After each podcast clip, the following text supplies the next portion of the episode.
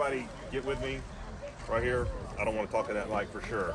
So, um, when we decided to do this Apostle Paul trip, and we sort of mapped out the where where the boat was going, what islands we were going to go to, um, I looked at the whole itinerary and said, one of these is not like the other, right? And that would be Patmos because Paul never came to Patmos that we know of. Um, he he, um, he was in Ephesus, of course, but it seems that John was the most dominant influence here because of the, not only the book he wrote, but probably his ministry to the western part of Turkey, Asia Minor. Those are the seven churches that John writes. Well, when I looked at the, the itinerary, I was like, I can only handle studying one apostle, okay, a trip, okay? And so I asked Peter Paris, and Peter is a dear brother, married to Carla, as you know. He is a pastor by trade. Pastors don't die, they just fade away, right? So, so Peter is leaving it all in the field um, these last number of years faithful partner, minister in the gospel, but even more than that, he's a great friend. Now, I just asked him to share a few minutes about um, something that's meaningful from John's work, particularly the book of Revelation, or First, Second, Third John. And so, Peter, I'm going to kick it to you. Thank you. Thank you.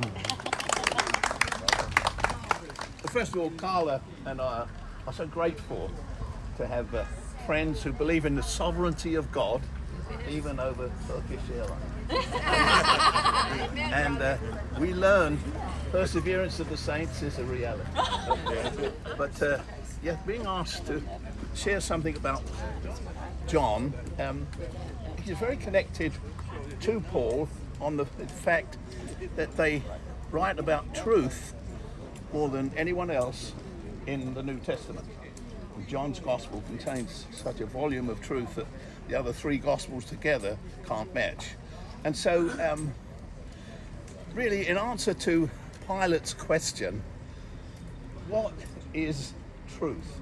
And that was prompted by the Lord Jesus saying, I came to bear witness to the truth. And of course, John's Gospel is the one that furnishes us with these um, short statements that are not short in content of our Lord saying, such as, I am the truth. So instead of having a sort of definition of truth, verity, actual, factual, and the sort of the host of adjectives you can have, um, Jesus speaks of himself as being the incarnation of truth. And we owe a lot of references to truth to David in the Old Testament, who also talks about the God of truth, and thy word is truth. And uh, so uh, John says one or two things, and I won't keep you tonight, uh, except to, I'd like to whet your appetite to get into your scriptures, to look at the references to truth as John and Paul speak about them. And uh, it's necessary because this age of existentialism, uh, if you look in the dictionary, it actually says a 20th century more defined philosophy. But in fact, as we've been learning, uh, Rome was existential. That is, there is no absolute truth. Truth is your truth, is your truth. And my truth is my truth. And uh, the great Western civilization, live and let live, uh, is what in fact happened in Rome. And it was all accepted. You can be subject to your truth, so it becomes a very personal, subjective thing rather than an absolute. And so, um, John the Apostle says some wonderful things uh, about the truth. He said, A new commandment I write to you. Now, this commandment, um, he said, is true in Jesus and it's true in you. Now, this is incredible because before we get there, God, the God of truth, creates the first creation, but according to his plan, subject to vanity. But he did it in subjection with hope. And so the first creation fails to sin and falls to sin, and it was through the lie. And so for the reverberations of that lie that echoed out with Adam and Eve and Satan, who Jesus says a liar from the beginning, and there's no truth in him. So Satan brings them subject to the lie. And ever since then, the whole creation, the whole world has been under the deception of the lie. And we're born like that. And of course, uh, no need to get into it today, but every intent of the thoughts of our heart is only evil continually. And that's not, not talking about him, that's talking about me. And so, uh, what we're saved from is that the intents, the spirit, the thoughts, the mind of the heart, which is the seat of the spirit and of the mind. It's only evil continually. And so, in that sort of background, um, comes Jesus, who's to bear witness of the truth because he himself is the truth. But man, he exchanged. Do you remember what Luther said? The great exchange. He was made sin for us so that we might be made the righteousness. That great exchange. Well, before that happened, of course, Adam exchanged the truth of God for a lie. And so, ever since then, man, when he's received the truth, and the scriptures say God has made it evident to them and has made it evident in them. That's mankind. And so, man subverts the truth in unrighteousness. And he doesn't want to come to the truth. In fact, Jesus said, Man loves darkness rather than light because his deeds are evil. So when Jesus comes as the truth, bear witnessing of the truth, um, John wants us to know that through our identification with him in his death, in his burial, in his resurrection, and his ascension, that now what is true of Jesus is true of us. And so I just want to share and finally give one or two scriptures that unless we believe them, we will not be able to successfully fight the sin that dwells within our body. And so there's this warfare that continually goes on until we die of the flesh lusting against the spirit. But those that are Christ have crucified the flesh with its passions and lusts. Hallelujah. And now we can put on Christ and make no provision for the flesh to fulfill the lust thereof. So every writer in the New Testament agrees, including the Lord Jesus, to the seven churches, that Christians can sin and do sin, and he calls them to repentance. But what we must believe also is not only that we are continual sinners, we've got to believe what God says about us.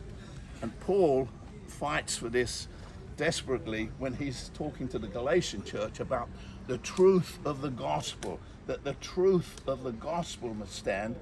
And the truth of the gospel, John says, is it's true in him and it's true in us because God created the new creation, which is not subject to vanity.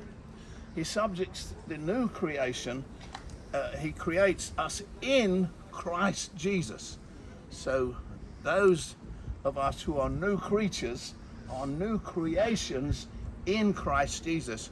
New creations in God, and Paul says, in tr- holiness of a truth, in righteousness of a truth.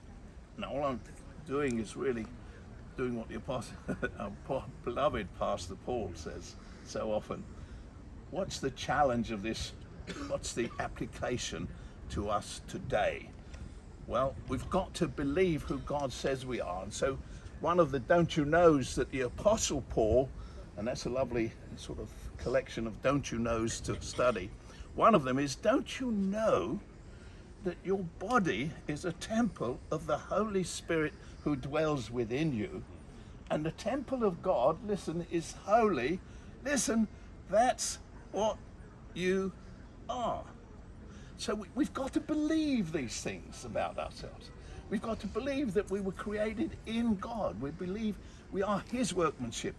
Jesus spoke of the one that would testify of Him, and He said, There's only one who can testify of me. He said, It's the Spirit of truth. And then, of course, you also. And that is ours because of the Lord Jesus. Finally, a word about Demetrius. The Apostle Paul speaks of the Demis- we- we've been told Demetrius, who did us much harm. But John speaks of a Demetrius. It's another Demetrius, or if it's not, he was wonderfully converted. John says this Demetrius, he said, everyone testifies to Demetrius. He has a good testimony from everyone, and please listen, even the truth itself. Fancy being able to be a witness or to be witnessed to by the Spirit of truth. This is what the Apostle Paul says in bringing them together. The Apostle Paul says that he is, with his companions, we are a manifestation of the truth. Wow, that's challenging, isn't it? What does he mean by that? He goes on a few uh, verses later, and he says, We bear in our body the dying of the Lord Jesus, so that the life of the Lord Jesus may become manifest in our mortal body. And so, this Demetrius, surely he's not alone in having the truth testify to him. And so, my challenge and the challenge to me from these scriptures is that God has made me in such a way that He can bear witness of me. Now, the, the challenge is do I live like that? So, James says this about Christians you lie against the truth. So, but these things ought not to be so. And so, James himself talks, he's the only one in the whole of the New Testament that calls Christians sinners. But the rest uh, of the denomination that we are given is saints, the holy ones. So don't you know that our bodies are temples of the Holy Spirit who dwells within us, and the temple of God is holy, and that's what you are. Amen?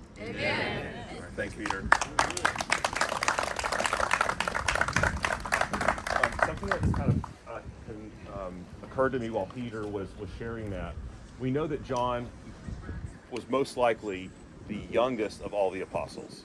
And so while a lot of the apostles were being martyred in the 40s and 50s and 60s, Peter and Paul, for example, um, church tradition holds that you know John was exiled here. He wrote Revelation here, um, and that he lived well into 90, 90 AD. But if you read his letters, um, particularly, and it really his gospel as well, it is, I think, probably the most distinctively doctrinal and theological of all the books in the New Testament. And and there's a reason for that.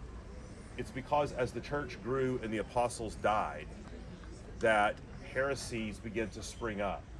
And so we know from church history, most likely John lived in Ephesus. We were just there, right? With Mary. Um, again, don't don't put divine authority behind that. But that's just what church tradition says. That there was a man named Cerinthus who lived in Ephesus who was a Gnostic, who denied the um, whole host of things about the gospel and the person and work of Christ. And John most likely wrote those letters, wrote that gospel in part to counter that sort of um, heretical teaching and influence by Cerinthus. And so I'll just, last thing I'll say that I'll pray for us that Peter mentioned, that means that we are all called to be students of truth, students of the word, um, able to give an answer um, when God prompts us and gives us that opportunity. And John absolutely did that. Hey, I'm going to pray for us, and we do want to pray for um, the people.